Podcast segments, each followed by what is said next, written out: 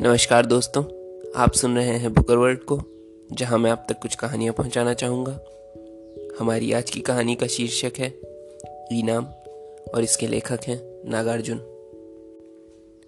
हिरन का मांस खाते खाते भेड़ियों के गले में हाड़ का एक कांटा अटक गया। बेचारे का गला सूझ आया। न वह कुछ खा सकता था, न कुछ पी सकता था। तकलीफ़ के मारे छटपटा रहा था। भागा फिरता था, इधर से उधर उधर से इधर। ना चैन था, ना आराम था। इतने में उसे एक सारस दिखाई पड़ा, नदी के किनारे। वह घोंघा फोड़कर निकल रहा था। भेड़िया सारस के नज़दीक आया। आँखों में आँसू भरकर और गिड़गिड़ा कर उसने कहा, भैया बड़ी मुसीबत में फंस गया हूँ। गले में कांटा अटक गया है। लो, तुम उसे निकाल दो और मेरी जान बचाओ। पीछे तुम जो भी मांगोगे, मैं ज़रूर दूँगा। रहम करो भाई। सारस का गला लंबा था। चोंच नुकीली और तेज थी। भेड़िए की वैसी हालत देखकर उसके दिल को बड़ी चोट लगी।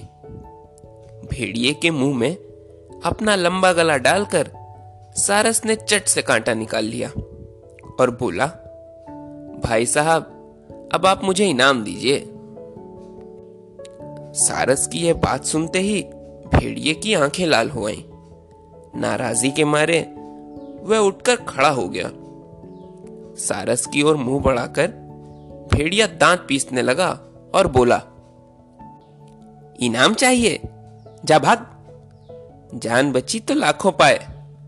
भेड़िए के मुँह में अपना सिर डालकर फिर तू उसे सही सलामत निकाल ले सका। यह कोई मामूली इनाम नहीं है। बेटा टे टे मत कर। भाग जा, नहीं तो कच्ची उमर निकाल दूँगा। सारस डर के मारे थर थर कांपने लगा। भेड़ियों को अब वह क्या जवाब दे? कुछ सूझ ही नहीं रहा था। गरीब मन ही मन गुनगुना उठा। रोते हो, फिर भी बदमाशों पर करना ना यकीन। मीठी बातों से मत होना छलियों के अधीन। करना नहीं यकीन, खलों पर करना नहीं यकीन।